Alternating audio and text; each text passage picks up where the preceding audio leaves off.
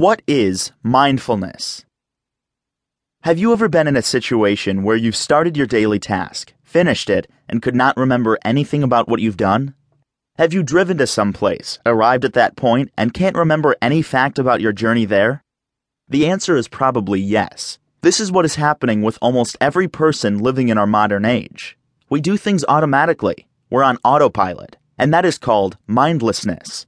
We are preoccupied with everyday worries about work, home, family, finances, and other conflicting demands, so it's easy to lose awareness of the present moment.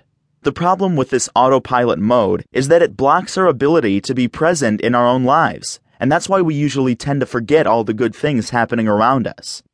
We don't pay attention to the messages that our body is sending us, but also we poison ourselves with unwanted fears and worries. Mindfulness is a way of paying attention to our thoughts and feelings and seeing clearly what's happening in our lives in order to avoid stress, fear, anticipation, etc. This method will not help you eliminate the pressure you're feeling, but it will help you to learn how to react on the problems in a calmer manner, which is useful for solving everyday problems.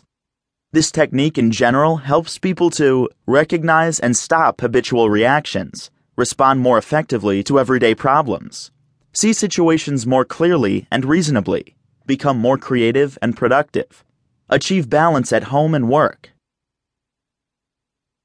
The basics of mindfulness. Mindfulness means paying attention in a particular way, on purpose, in the present moment, and non judgmentally.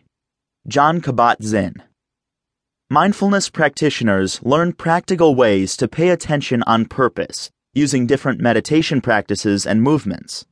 After some time, with a little practice, when they've mastered the techniques, they're able to stop the habitual reactions completely and experience the present moment as it is. Unwanted thought do occur and distract our attention. That's why we tend not to remember the situations we go through. But mindfulness will help you to let those thoughts slide through your consciousness without any judgment and retaining focus on what you do.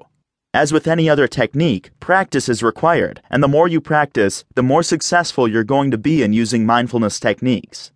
Mindfulness is for everyone wanting to control their life and their emotional state. Remember, mindfulness is not a religion, and you cannot believe in anything you want to and still practice the techniques that we are going to present to you in this book.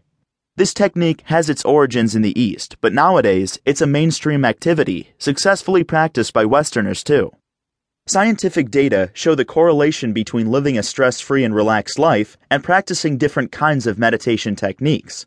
The most used mindfulness techniques in the West are MBSR and MBCT, and we're going to present them to you in the further text.